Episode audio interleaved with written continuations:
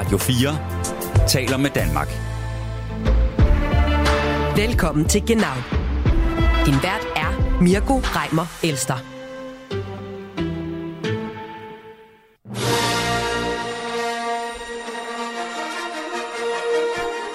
For lang tid siden i en fjern, fjern galakse var der en tysk kansler, der hed Angela Merkel. Hun blev kaldt Europas Mutti, krisekansleren, superkansleren, hende der sikrede stabiliteten i Europa, evighedskansleren efter seksten år ved magten og den storsøster, som vi aldrig har haft. Så var hun væk et år. Man hørte ikke mere fra superkansleren. Rusland angreb Ukraine, og spørgsmålet er nærliggende i dag, hvor kritikken hagler ned over Angela Merkel. Er Angela Merkel savnet? Jeg har ringet til nogle tilfældige tyskere, og deres holdninger til Angela Merkel er mildest talt delte. En af dem aner ikke engang, hvem hun er. Tak til Kirsten. Guten Tag, Reimer Elster, mein Name vom dänischen Radiosender vier. Ich hätte eine Frage an Sie, und zwar, ja. Vermissen Sie Angela Merkel? Manchmal schon, ja. Warum lachen Sie denn, wenn ich Sie frage? Ja, weil, weil Sie mich jetzt so anrufen und noch danach fragen, weil ich gerade im Auto unterwegs bin und eigentlich keine Zeit habe. Okay, dann können Sie mir einmal nur kurz beantworten, denn warum vermissen Sie Angela Merkel denn manchmal? Manchmal, weil sie einfach eine klare Linie gehabt hat. Reimer Elster, mein Name, vom dänischen Radiosender vier. Und zwar, ich hätte eine Frage an Sie. Vermissen Sie Angela Merkel? Wer ist das? Wer Angela Merkel ist oder wer ich bin? Nee, Angela Merkel. Wissen Sie nicht, wer Angela Merkel ist? Nein. Taxi Ebert. Vermissen Sie Angela Merkel? Nee.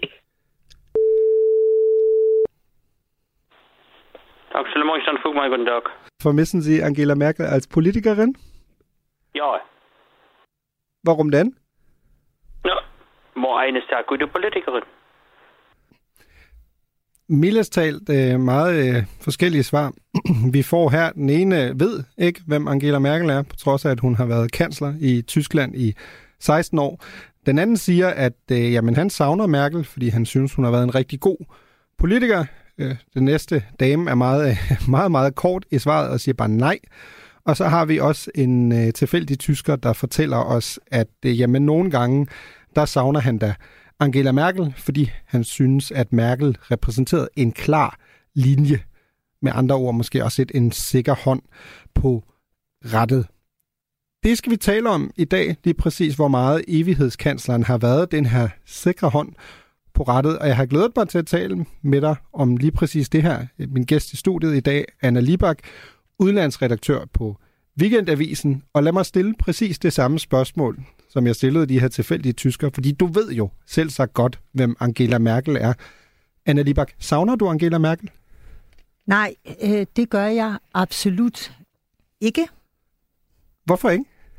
Det gør jeg ikke, fordi at hun, øh, hun førte en meget prægnant forkert politik.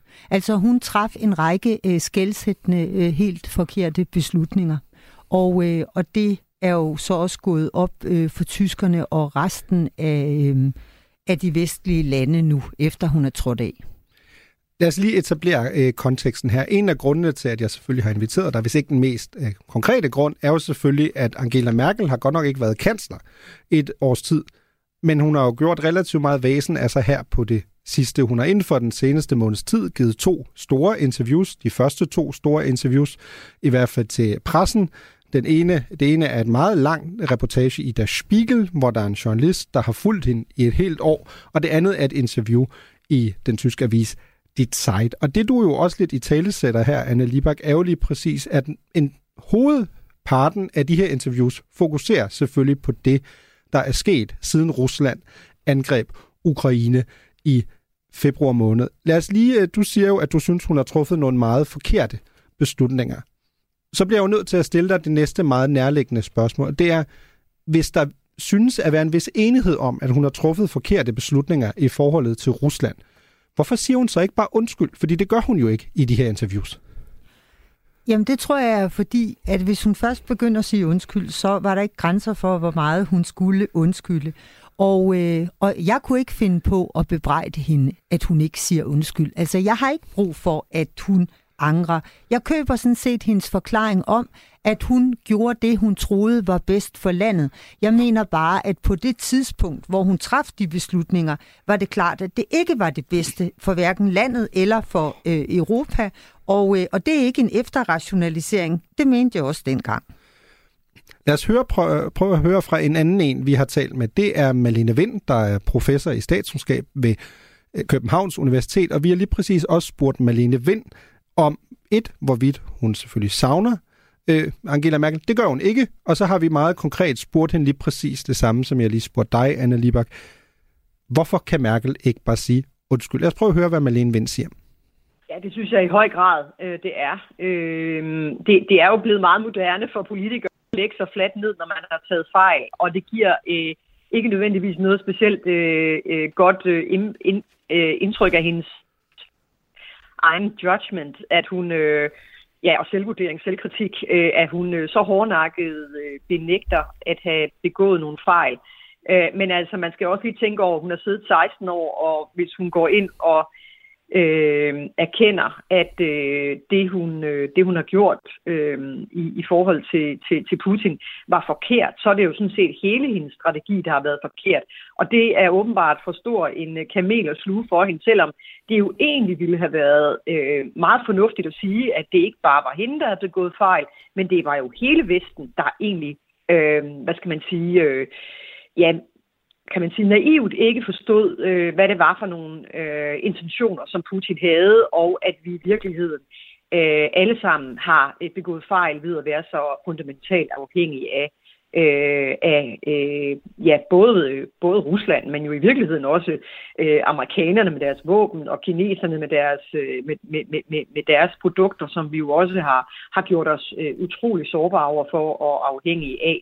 Så hun kunne have kollektiviseret, så at sige, den skyld. Øh, men, øh, men, men det gør hun altså ikke. Hun vælger simpelthen at sige, at hun ikke tog fejl, og at hun i virkeligheden træffede nogle rigtige beslutninger. Der er jo meget i det, som Malene Vind siger her, som, øh, som vi skal dykke ned i. Men lad os starte med en del, hvor hun jo i bund og grund siger, jamen det giver jo sig selv, at Angela Merkel ikke kan sige undskyld. Fordi hvis hun erkender en fejl her, så erkender hun jo en fejl, der er meget, meget lang. Så er den som minimum seksten år lang. Fordi så har hele Tysklands relation, eller hele analyse, den tyske analyse af Rusland, været forkert. Har den været forkert, som du ser det, Anna Libak?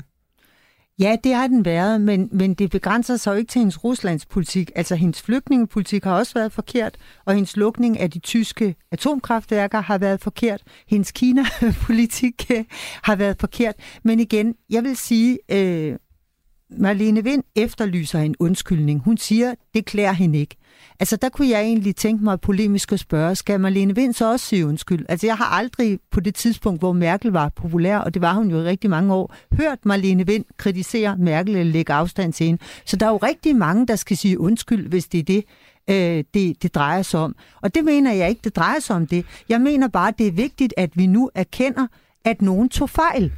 Øh, så at lære af det. lærer af det. Så i stedet for øh, sådan ligesom at beslutte sig for, at der er statsledere, man kan lide, og andre, man, man ikke kan lide, at man så øh, nøgternt tager stilling til, om man kan lide dem på baggrund af de beslutninger, de træffer, og ikke på baggrund af alt muligt andet, som jeg tror, at er, øh, det, det er sket i Merkels tilfælde. Altså nu er Malene Vind jo ikke i studiet, men det passer meget fint, at vi også blandt andet har spurgt hun, hende generelt, både i forhold til, hvorvidt hun, hun savner Merkel, og også i forhold til, hvad hun kunne have gjort lidt anderledes. Og lad os prøve at høre en kritik, som Malene Vind har her i forhold til, at hun mener, at Merkel måske altid har været lidt tilbøjelig at se igennem fingrene, eller være lige lovligt kynisk, når det kommer til at interagere med det, hun kalder autokratiske regimer. Jamen, jeg, sådan set, jeg var en af dem, der var ude øh, for, for, for allerede nogle år siden og, og, og kritisere hende, fordi jeg har øh, forsket de sidste syv år meget i, øh, i autokratiske øh, regimer og, og demokratisk tilbagegang, også, også inden for E U's egne grænser. Og der har hun jo vist samme blødsødenhed og eftergivenhed over for Orbán og Øh, og, og, og polakkerne, som, som hun har gjort over for Putin. Der er i virkeligheden nogle, øh, nogle fællestræk der, hvor hun øh, simpelthen øh, vælger at kigge den anden vej og, og, og ligesom øh, ikke tage, tage fat om nældens rod og konfrontere den demokratiske tilbagegang og det, den destruktion af demokratiet, vi i virkeligheden har set øh, i de her lande. Så jeg har sådan set været kritisk i, i, i ret lang tid over for Merkel på grund af det. Øh, og, øh, og man kan på mange måder sige, at der er paralleller til den her eftergivenhed over for, øh, hvad skal man sige, øh, regimer, som, øh, som øh, destruerer demokratiet øh, indefra, øh, som, som vi jo også har set i Putin, hos Putin, øh, selvom han øh, jo nok ikke vil... Øh, Ja, selvom vi nok ikke vil mene, at, at det er, eller nogensinde har været et, et rigtigt demokrati. Så Malene Vind siger jo i bund og grund, det synes jeg er meget interessant også i forhold til det, du sagde øh, før, Anna, at fordi du siger jo i bund og grund, jamen okay, nu taler vi her om, om specifikt Rusland, og så det, der kulminerer i angrebet på Ukraine, men du ser jo en lang linje af fejl. Du ser dem også på andre områder, som flygtningeområdet, du ser dem også i forhold til energiforsyning mere generelt, altså atom. Kraft. Malene Vind siger jo så, jamen måske er der også en generel tendens. Hun kigger måske bare et andet sted. Hun siger, måske er der, øhm, hvis jeg skulle oversætte det lidt i forhold til min egen fortolkning, der mangler lidt moralsk kompas, måske i forhold til at navigere, i forhold til nogen af de her regimer. Hvad, hvad siger du der? Altså, har, har Angela Merkel ikke noget moralsk kompas i forhold til det her, eller hvad er problemet? Jo, øh, det har hun absolut. Altså, jeg tror, at... Øh at Merkel, hun har øh, opereret ud fra forestillingen om, at jo mere man har med hinanden at gøre, det har jo været en ret udbredt øh, forestilling i den øh, tid, hvor vi alle sammen forsøgte at skabe den globale landsby de femogtyve år efter Sovjetunionens øh, sammenbrud, ikke? At jo mere man har med hinanden at gøre, jo mere man er filtreret ind i hinanden, jo jo øh, mindre krigerisk vil den anden part også blive. Altså jo mere vil den anden part tage farve af Vesten. Og, øh, og der synes jeg, at, øh, at Merkel har forsømt at, øh, at, at skelne mellem, du kan sige, folk, der øh, helt tydeligt var ude på at svække øh, Vesten, og, øh, og folk, der ikke var. Altså, øh, Malene Vind fremhæver øh, Ungarn. Jeg vil sige, over for lige præcis Ungarn, synes jeg faktisk, at Merkel har handlet øh, klogt. E U har for nylig sat foden ned. Det mener jeg også er klogt. Men det er fordi, at Putins invasion har splittet Polen og, øh, og, og Ungarn. Og, og det betyder, at man øh, nu ikke længere i samme grad risikerer at øh, kaste E U ud i for stort et kaos, hvis man går for voldsomt øh, i rette med de østeuropæiske lande, der ikke lave, lever op øh, til, øh, altså til retsstatens øh, normer. Nu derimod er, står Ungarn isoleret. Nu sætter man foden ned, jamen I får ikke penge øh, fra E U, hvis øh, I ikke sørger for, at de penge ikke øh, bliver, øh, altså, bliver kanaliseret de forkerte steder hen, og hvis I ikke accepterer, at der bliver givet Øh, våbenstøtte til øh, Ukraine. Radio fire taler med Danmark. Lad os prøve at vende tilbage til det, man kan sige, i bund og grund er det jo tre interviews. Der er et stort interview, som Angela Merkel giver i Berlin i, i juni måned, men så dog til præcis den samme journalist fra Der Spiegel, som så senere hen her i november kommer med den store reportage om, hvad hun har lavet det seneste års tid, og så det her interview i Die Zeit. Vi har talt med Lykke Friis, direktør for Tænketanken Europa, som på en mange måder egentlig opsummerer både de her tre interviews, men også det, som hun i hvert fald ser som et lille, en lille bevægelse i Merkels grundlæggende holdning i forhold til det her spørgsmål om, hvorvidt man skal indrømme fejl eller har begået gjort noget forkert. Jeg synes, der er ved at være lidt en bevægelse i nogle af de interviews, hun har givet. Det, hun gav i juni måned, der afviste hun blankt, at man kunne have gjort noget på en anden måde. Så kom der et øh, der Spiegel, hvor hun sådan set egentlig også sagde, at hun absolut ikke ville have gjort noget på en anden måde. Men så kom der et Die Zeit her, hvor det sidste, hvor jeg synes, der er lidt... Der er lidt bevægelse, og især så reflekterer hun sådan set over, over sin situation, og siger jo også, jamen altså, det var da meget lettere for mig bare at, at lægge mig fladt ned, og så give folk ret i, i det, når de siger, at jeg skulle have gjort noget andet. Men åbenbart er hun altså ikke enig i, at hun, at, at hun skulle have gjort meget anderledes, fordi det hun nu så påpeger, det er jo det her med, at øh, jamen, på det tidspunkt var der jo ikke nogen af hendes mange kritikere, der sådan for eksempel sagde, at nu skulle hun gøre noget fundamentalt anderledes. Så på den måde, så fastholder hun egentlig sine, sine positioner. Hvad, hvad siger du specifikt til det? For det synes jeg er enormt interessant, som det, som, som Lykke Friis siger her, at hun siger, jamen, groft sagt, der var jo ikke så mange kritikere dengang. De er sådan groft sagt kommet lidt ud nu, og, og det har været lidt, måske lidt nemt sådan i bagklodskabens kloge lys. Det er interessant nok jo også en pointe, som Merkel gentager igen og igen, i, især interviewet med Dit Zeit, hvor hun siger, lige præcis som Lykke siger, men jeg kunne godt lægge mig ned, men hun siger direkte, at det vil jo være, hun bruger et lidt mere fint tysk udtryk for det, men i bund og grund er hendes uddanning, det er intellektuel doven. Fordi man skal kigge på alternativerne, som jeg havde dengang, og dem, de var der i, i bund og grund ikke. Så hvad skulle jeg have gjort anderledes? Og det er jo blandt andet derfor, jeg rigtig gerne vil have dig i studiet, Anna. Øh, fordi man kan vel godt konkludere, at du har været relativt, det er meget diplomatisk formuleret, kritisk overfor Merkels og også Tysklands, Ruslands politik i, i høj grad. Så var der, altså hvad skulle man have gjort? Jamen, jeg kan godt forstå, at hvis man selv øh, hører til dem, der bakkede Merkel op, så vil man gerne fremstille det som om, at øh, der var ikke nogen alternativer, og alle var enige om, at det var den kurs, man skulle følge. Men øh, jeg tror, at både jeg kan huske, og du kan huske, at da Merkel traf øh, beslutningen efter Fukushima om at lukke de tyske atomkraftværker, der var der voldsom modstand, og det har været en diskussion i Tyskland, og også i Danmark, og i en række andre øh, vestlige lande. En konstant diskussion, hvor det har været påpeget, at det er rigtig dumt, også af hensyn til den grønne omstilling, at lukke de værker. Så er der flygtningekrisen, wir schaffen das. Kan man sige, at der ikke var nogen alternativer, og at det ikke var en beslutning, der blev, der, der blev øh, kritiseret?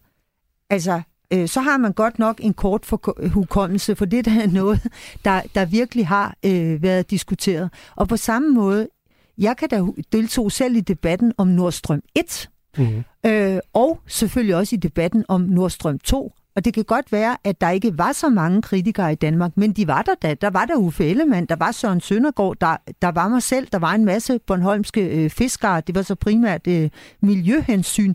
Men analysen blev gennemført. Det er rigtig dårlig øh, idé at gøre sig afhængig af russisk gas. Og efter at, at, øh, at Rusland så invaderede øh, Ukraine i to tusind og fjorten, så finder Tyskland alligevel på, hvad med, at vi fordobler mængden af den gas, vi modtager fra Rusland.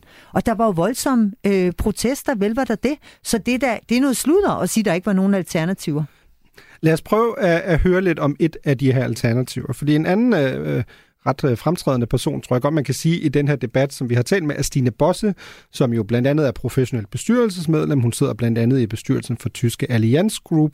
Hun er også formand for Europabevægelsen. Og Stine Bosse, da min kollega Niklas Stein talte med hende, ligesom han også har talt med Lykke Friis og Malene Vind, talte lige præcis om den her beslutning om at udfase atomkraften i Tyskland.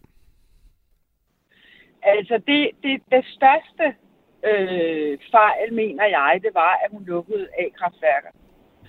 Øh, fordi jeg er helt enig, altså der var mange, der var blinde på den der plet, der hed Putin og Rusland, og specielt øh, stærke økonomiske kræfter var totalt blinde på den.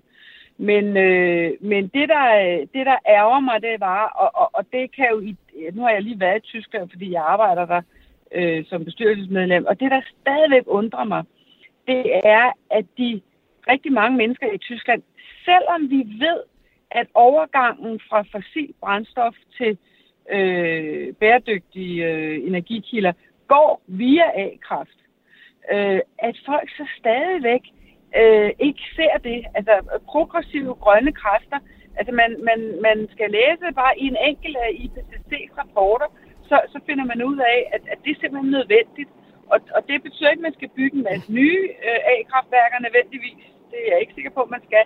Men man skal saftsus med øh, pas på dem, man har, øh, mens vi bygger broerne. Og det, det synes jeg virkelig, øh, det, det er måske det, jeg er mest ærgerlig over. Det burde hun skulle have set.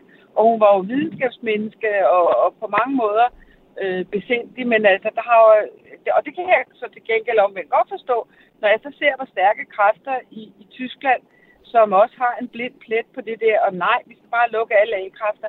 Selv nu, altså selv nu, hvor de, hvor de jo også døjer med energiforsyning og, og priserne på, på energi, så er de så øh, heldige på det der, så, så, så det bare kan undre en.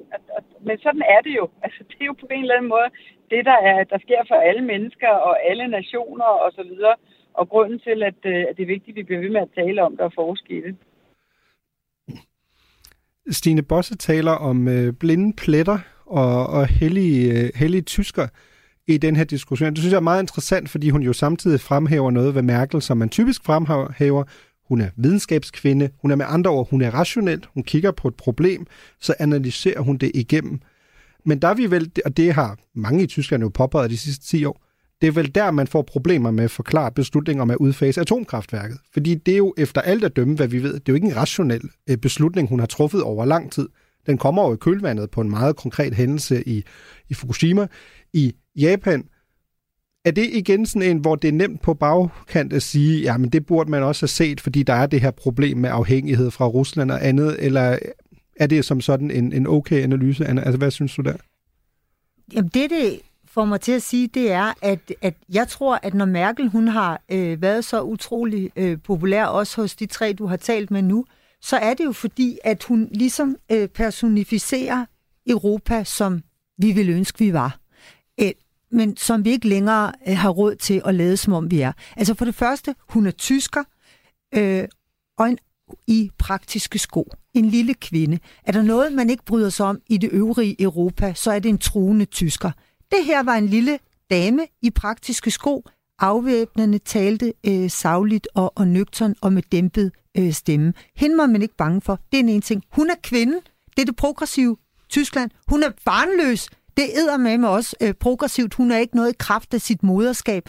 Nej, hun er noget i kraft af sit embede. Og hun er stemkandidat. Altså over hele Europa er der jo en ligestillingsdagsorden, som siger, at vi skal have nogle flere damer til at vælge science, technology, engineering og mathematics. Her har du en, der er doktor i fysik. Altså kan det blive bedre? Øh, så, så jeg tror, at det har, har, har simpelthen øh, fået folk til at ønske, at hun... Og så er hun også den yngste kansler nogensinde, ikke? Altså hun har fremtiden øh, for sig, da hun kommer til... Øhm, så så jeg, jeg, jeg tror, at det har fået mange til at ønske, at hun, at hun lykkedes. Og det har fået dem til, at øh, jeg må være mindre øh, kritiske, end, end de ellers ville have været.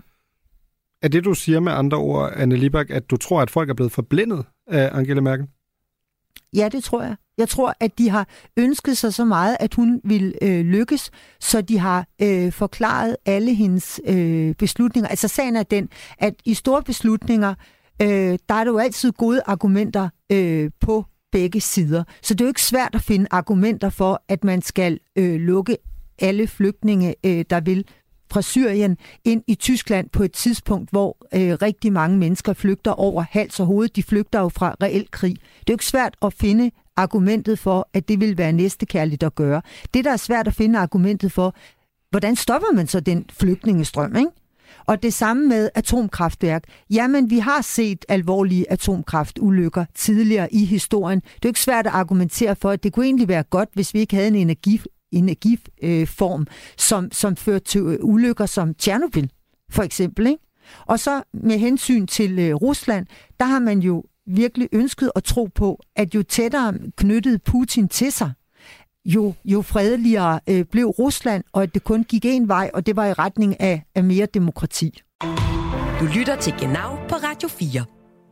Det er enormt tankevækkende, jo, det, det vi taler om her, Anna, ikke? Fordi man jo også er, står tilbage, og som du også siger, det er jo også en reevaluering, vi, vi på en eller anden måde er, er i gang med Angela Merkel her, ikke? Højt besunget, øh, som sagt, superkansleren blev hun kaldt, krisekansleren. Du siger, at, at folk er måske øh, blevet lidt forblændet her, eller man har været blind over for det, som tyskerne jo i hvert fald i lang tid argumenterede, var en form for sådan dobbelt altså afhængighed. Merkel siger det jo også igen og igen, blandt andet ved åbningen af Nord Stream to, der siger hun, jamen hør nu her, det her er ikke en ensidig afhængighed. Det er ikke tyskerne, der bliver afhængige af russerne. Russerne bliver jo også afhængige af vores penge. I del to af programmet skal vi tale meget mere om et af de mest interessante elementer, som jeg også synes, der er i det her interview med Angela Merkel, særligt i Zeit, hvor hun jo siger, at hun havde hele tiden set det komme. Nu har vi meget talt om i del et, at det, hvorfor var tyskerne blinde på det ene øje. Angela Merkel siger jo igen og igen, jeg vidste hele tiden, det her var en frossen konflikt mellem Rusland og Ukraine, men det jeg gjorde, det var at købe tid til ukrainerne og til resten af Europa, for ligesom at kunne stå imod den her trussel fra Putin. Det taler vi meget mere om lige om lidt. Du lytter til Genau på Radio fire. Radio fire taler med Danmark. Du lytter til Genau. Din vært er Mirko Reimer Elster. I del to af programmet her, hvor vi taler om, at Angela Merkel nu har været fortid som tysk forbundskansler i et år.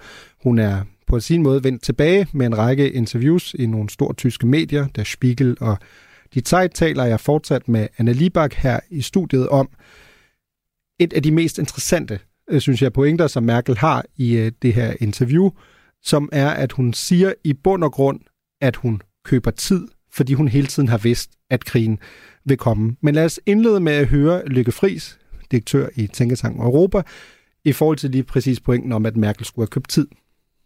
Det var jo det, der var pointen. Det var, at, at Angela Merkel var en af de få, der for alvor øh, jo interesserede sig for det, og jo også holdt det ene møde med Putin efter det andet. Jeg ved godt, der er nogen, der efterfølgende siger, at, at Merkel har været naiv over for Putin. Det mener jeg altså ikke, man kan sige, når man ser på også de, de ting, hun har sagt efterfølgende, og de ting, hun gjorde.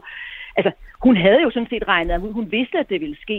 Så derfor er det igen det spørgsmål, man sidder tilbage med. Hvis du vidste, det ville ske, hvorfor, gjorde, hvorfor tog du så ikke konsekvenser af din egen politik? Spørgsmålstegn. Det, det er jo det, der er det helt essentielle. Og, og der må jeg så sige, efter nu har, har, læst, har læst yderligere op på leksen, så er der sådan lidt en tendens til med Merkel, at hun er meget god til at regne den ud. Men hun, har, hun er også en politiker, som, og det er selvfølgelig også det vanskeligste overhovedet, der så går ind og prøver på at se, om hun så kan ændre øh, på nogle af de her grundvilkår. Og det, det, det har hun ligesom accepteret, at øh, der er politik nu engang, som det er. Der skal man tage, ja, spille med de kort, man har på hånden. Hun prøver ikke ligesom på at ændre øh, spillets regler. Det er naturligvis også det vanskeligste at gøre. Men det tror jeg er en af forklaringen. Hun, er, hun var ikke en politiker, som øh, hun tog bestik af situationen, men, men hun, hun havde ikke nogen ambition om så at, at forebygge, for eksempel, eller sådan noget, som det her kunne ske. Enormt interessant, Anna Libak. Hun, uh, Lykke Friis siger, at hun, hun, hendes vurdering er ikke, at Angela Merkel har været naiv.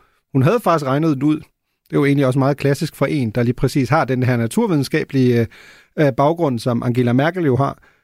Men hun havde regnet det ud, men hun kunne simpelthen ikke finde den rette løsning for så at forhindre det, der blev Øh, jo en af de største udenrigspolitiske katastrofer i øh, Europa siden afslutningen på den kolde krig. Hvad siger du til det? Jamen jeg siger, jeg tror det er rigtigt, at hun havde øh, regnet ud, at øh, Putin gerne ville gøre Ukraine til sin indflydelsessfære. Jeg tror ikke, hun havde regnet ud, at han om nødvendigt ville foretage en øh, stor offensiv, en militær øh, stor offensiv. Det tror jeg ikke. Og det bygger jeg jo på, at i, da hun beslutter sig til, at vi skal have øh, Nord Stream to, der gør hun det jo mod bedre vidne. Altså, som, som øh, landene i øst, blandt andet Ukraine, og også de baltiske stater, gør opmærksom på, så er der ikke brug for en ny linjeføring. Fordi at gassen plejer at komme gennem Ukraine. Det her sker, fordi Rusland ikke længere og ønsker at levere det gennem Ukraine. Det siger tyskerne så. Det kan man måske godt forstå, fordi der er så, så meget, øh, altså, øh, så mange skænderier mellem de to, så, så der er ikke noget i sig selv ondt ved, at, at øh, tyskerne gerne vil have stabile energileverancer. De beslutter ukrainerne for at tabe gas. Så er det, de baltiske øh, lande siger, jamen de har prioriteret en rørledning, der går gennem deres lande. Og den vil være meget billigere, end at lægge en, en, en, en dobbelt rørføring på, øh, på bunden af Østersøen. Hvorfor vil russerne så ikke have den? Det, som russerne gerne vil, får Merkel at vide, og det bliver sagt med fast stemmeføring også af øh, polakkerne, det er, at de vil gerne gøre det muligt for sig selv at invadere, at invadere nabolandene, uden at det går ud over deres mulighed for at tjene penge på at levere gas til E U. Lad os apropos lige høre, vi har et øh, lille klip med Angela Merkel, hvor hun blandt andet taler om øh, den her meget omtalte gasledning, som så går over, det er et satirisk indslag fra et øh, tysk medie, der hedder Extra Drei, som så går over en fortolkning af lige præcis et satirisk øh, indspark på den her afhængighed, som tyskerne jo har kastet sig ud i forhold til Rusland og energi. Wir zeigen mit diesem Projekt, dass wir auf eine sichere, auf eine belastbare Partnerschaft mit Russland in der Zukunft setzen. Warum haben wir uns das angetan? Bei uns kommt fast nur Gas von Putin aus dem Hahn. Komplett verarscht vom falschen Freund. Doch dieser Traum ist jetzt ausgeträumt. Wir haben uns ab... Ja, vi hører uh, indledningsvis i klippet her Angela Merkel, der siger, at det her er en del af et sikkert uh, forhold til Rusland, som også kan belastes. Med andre ord, det kan også uh, sættes på prøve. Uh, så lyder selvfølgelig en anelse ironisk, uh, når vi nu bliver nødt til at tale om det her klip, blandt andet uh, et år efter... eller ikke et år efter, men snart et år efter, at Rusland har angrebet Ukraine. Og så i den efterfølgende satiriske indspark, er der jo lige præcis en diskussion af, hvorfor har vi overhovedet gjort os så afhængige af russerne. Vi troede ligesom, at det hele ville blive fint, og nu har, køber vi stort set alle vores gas hos det, som man her i klippet kalder vores falske ven. Men der er vi vel tilbage til, og det synes jeg var enormt interessant, det du sagde i den første del, Anna, også fordi du... Du efterlyser jo i forhold til nogle af de andre gæster, vi har talt med, Stine Bosse, Lykke Friis og Malene Vind. Og hvis jeg ikke husker helt forkert, så er I jo alles fire nogenlunde i samme aldersgruppe. Og man kan vel godt kalde jer den her niogfirs'er-generation, hvor jeres skilsættende øjeblik er, at muren falder, den kolde krig slutter, og vi går ind i den her tidsalder med, hvor Fukuyama begynder at gå ud, politologen i U S A, og siger, at historien er ved at nå sin afslutning, og nu bliver vi alle sammen ligesom liberaliseret i længden, og som du selv kaldte det, den globale landsby. Vi kommer hinanden tættere, vi handler sammen, og så skal det nok gå.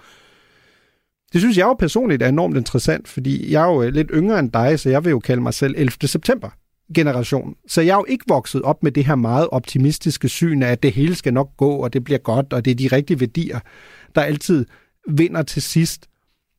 Tror du, at hele det her sådan grundlæggende udsyn har været med til, at man simpelthen har fejllæst typer som øh, Putin, fordi det er vel også en del af diskussionen her. Altså, skriften stod vel i et vist omfang på væggen. Vi har Georgien, det russiske angreb på Georgien i to tusind og otte.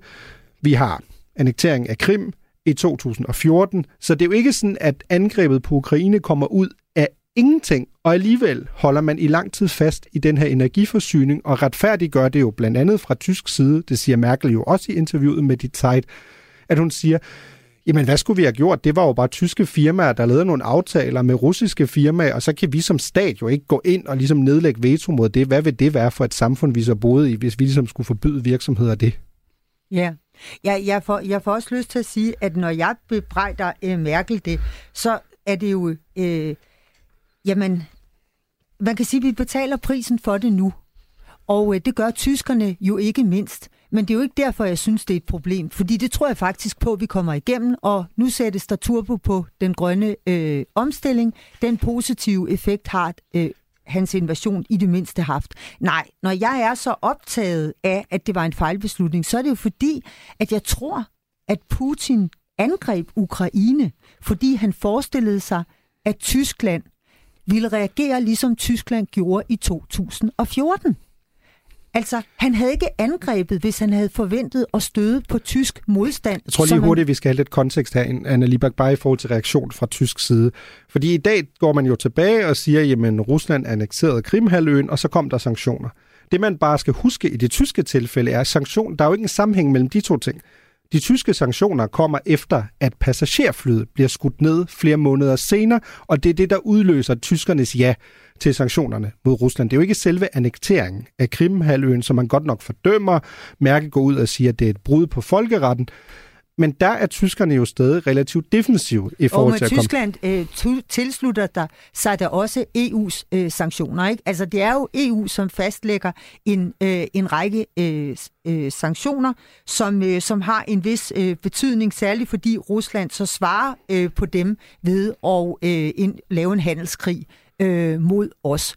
Men, men jeg mener, at, at øh, de tyske reaktioner var afdæmpede, og at Nordstrøm mm. to er det bedste bevis på det, men jo også selve Minsk et og øh, Minsk to-processen, hvor Frankrig og Tyskland forhandler en fred ikke mellem Rusland og Ukraine, som mange fejlagtigt tror, nej, mellem separatisterne og Ukraine, i det Frankrig og Tyskland, Gud hjælp mig, giver Rusland lov til at stå som mægler i den proces. Det er jo helt vildt. Altså, i kraft af russiske øh, våben, i kraft af russisk militær, så øh, kan separatister i Donetsk og øh, Luhansk indlede en krig mod øh, det øvrige Ukraine, og ikke desto mindre, så skal det forestille, at Rusland slet ikke er en del af krigen. Og det, det kø, den køber Merkel jo. Og det gør hun jo gennem alle årene. Så, så jeg mener absolut ikke, man kan øh, på nogen måde sige, at Putin kunne få indtrykket af, at tyskerne ikke også denne gang, selvfølgelig ville der komme flere sanktioner, men ikke også denne gang ville øh, altså øh, tilgive russerne, eller i hvert fald ikke lave øh, så meget øh, ballade. Radio fire taler med Danmark.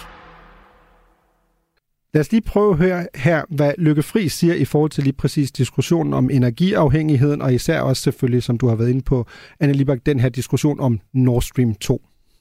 Nå, der er da ingen tvivl om, at Angela Merkel øh, var en, øh, en dygtig kansler, især til at håndtere kriser, og det reflekterer hun jo også over. Altså hendes kanslertid, de her seksten år, var jo nærmest øh, en lang krise. Jeg kaldte det selv for samtidighedens forbandelse, og hver gang der var en krise, der var ved at være færdig, så kom så den næste. Så, så det synes jeg, hun har været, været dygtig til, men lige så klart er det da, at man nu ser tilbage på det, så er der noget, jeg ikke kan forstå, det har jeg sådan set heller ikke rigtig helt forstået, efter at du har læst de her interviews, det er, hvis hun nu var overbevist om, at øh, Vladimir Putin på et eller andet tidspunkt ville angribe Ukraine, og det siger hun jo sådan set øh, tre gange i træk, hvorfor gjorde hun så ikke mere for så at forberede både Ukraine, men jo især også Tyskland på den krise, øh, som, som der vil komme. Det synes jeg er det helt store spørgsmål, øh, og det får vi måske først afklaret, når hendes øh, memoarer de, de udkommer, og dem har hun jo bare fremskyndet lidt. Fordi det er simpelthen nøglespørgsmålet for mig. For det kan jo sagtens være, at det var rigtigt, nogle af de, at de ting, hun gjorde, øh, også vedrørende Minsk-aftalen.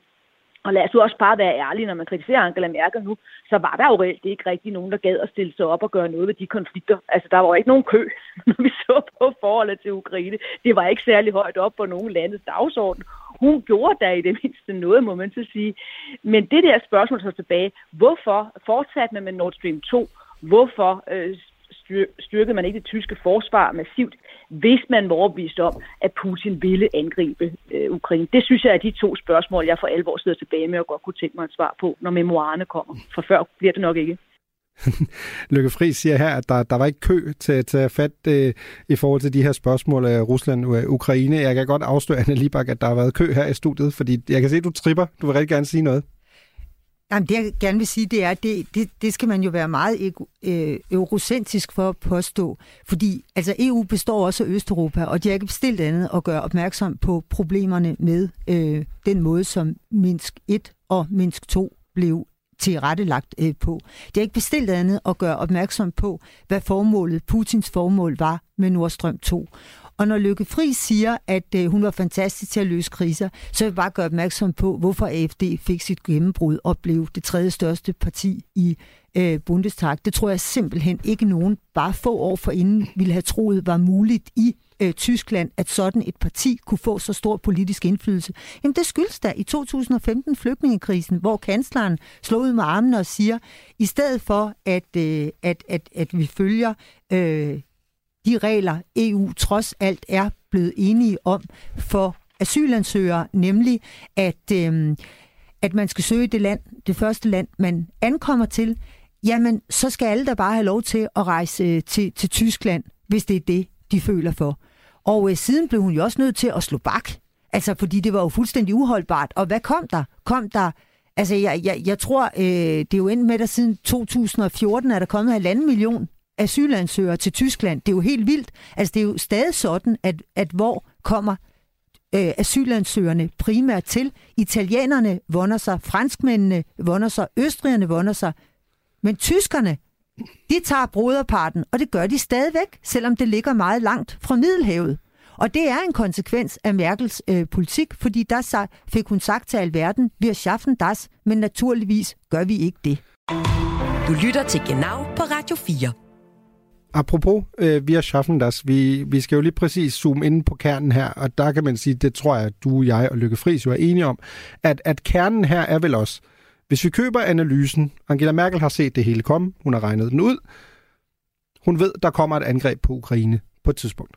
Så er der jo to afgørende spørgsmål, som, som Lykke Friis også gør opmærksom på. Et, hvorfor fortsætter man så med Nord Stream to, som jo alt andet lige er penge i den russiske lomme, dermed også i, i Putins krigsmaskine. To, Hvorfor investerer man så ikke massivt i det tyske forsvar? Fordi det gør tyskerne jo ikke øh, op til det russiske angreb.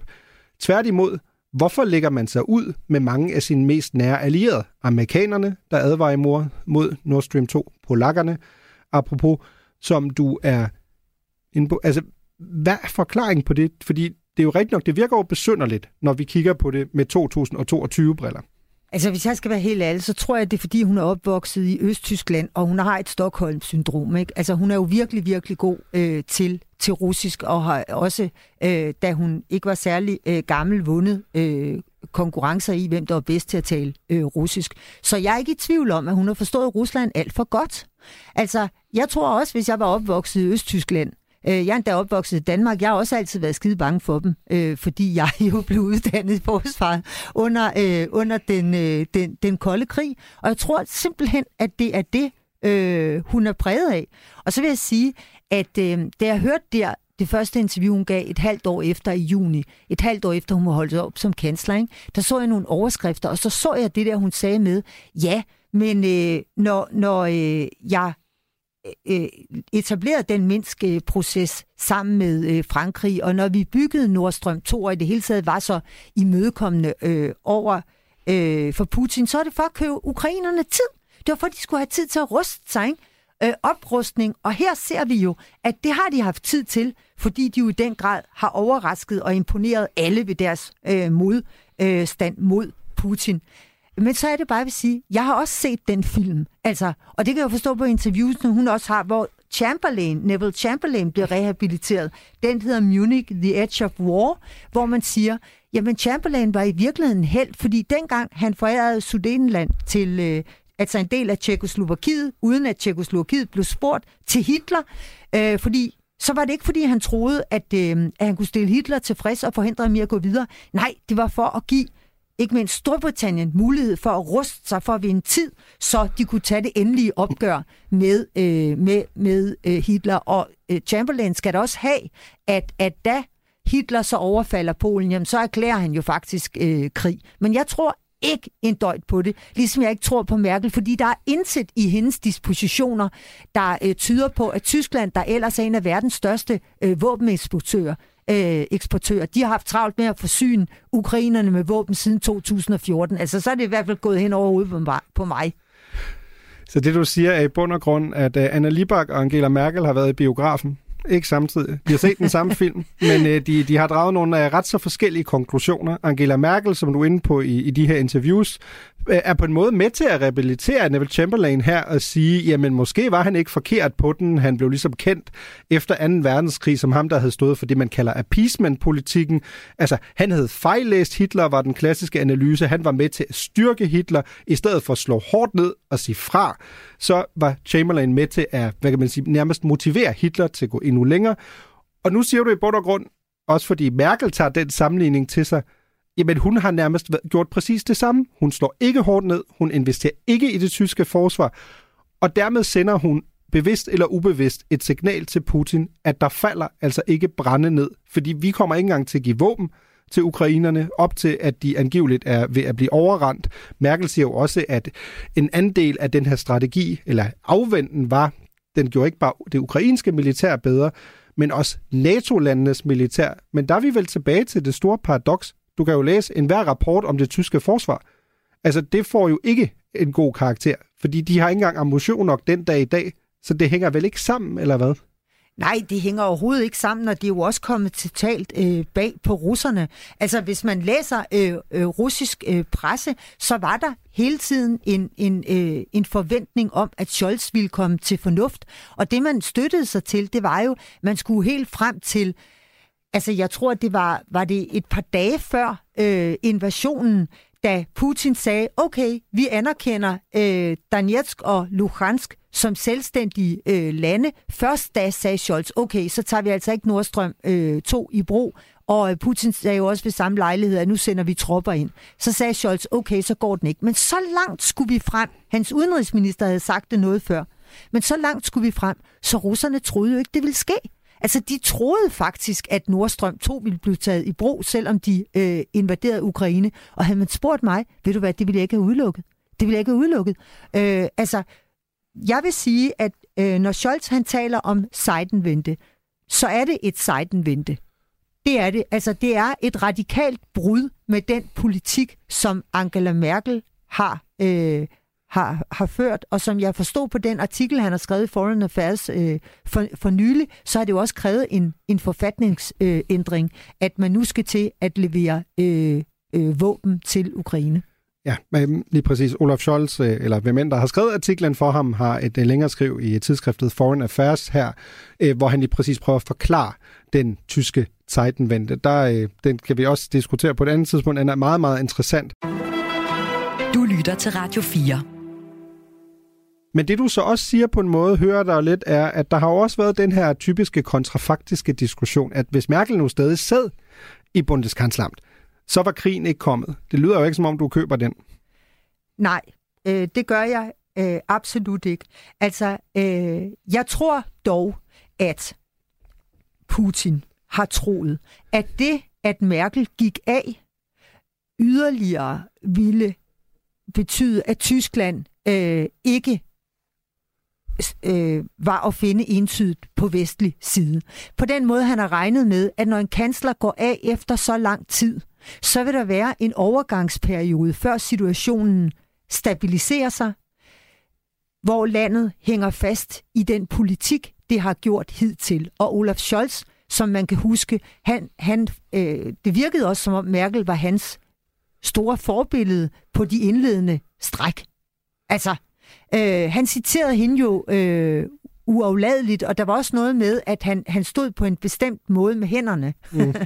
og blev gjort til grin, fordi sådan plejede øh, Merkel at, øh, at, at stå. Men det jeg vil sige, det er, at Putin har haft god grund til at tro, at tyskerne igen ville sige, ja, men det går ikke, at, øh, at, at øh, krigen trækker ud, vi må til forhandlingsbordet, at, at de ville følge den kurs, som Merkel har udstukket, altså i seksten år, og at der særlig en ny kansler, og der særlig en fra Socialdemokratiet, man må tænke på Schröder, ikke? Øh, Gerhard Schröder, de har jo troet, de var endnu mere Putin-fastere end selv C D U. Så, så øh, Merkel har skabt gennem mange år hos Putin en forventning om, at de kunne slippe afsted med det uden videre tysk modstand. Lad os prøve. Det er jo noget af en rejse, vi har været på, både med Angela Merkel, men også øh, i det her program. Lad os lige høre her øh, til sidst fra, fra Stine Bosse, som vi jo også har talt med, som jeg synes også har nogle enormt øh, interessante perspektiver på den rejse, hun også selv har været på i sit syn på Angela Merkel. Det troede jeg jo, at jeg ville komme til. Øh, men jeg må nu nok sige, at, øh, at der er jo kommet nogle, nogle svære skår i regningen, og nogle af dem kunne man måske næsten have tænkt sig til, men, men, øh, men jeg var meget begejstret for hende, og det er jeg så ikke mere, fordi der er simpelthen nogle ting, hvor hun tog os alle sammen med på en, en meget naiv rejse, og det, øh, ja, det er jeg ked af. Ja, hvad, hvad er det for nogle ting, der har skabt de her skov? Jamen altså, den situation, vi står i nu, øh, med den afhængighed, som hvad kan man sige, Europas økonomiske muskel nummer et, nemlig Tyskland, øh, har til, øh, til Rusland og russisk gas, og, og hele den geopolitiske situation, vi står med nu, den burde hun have set.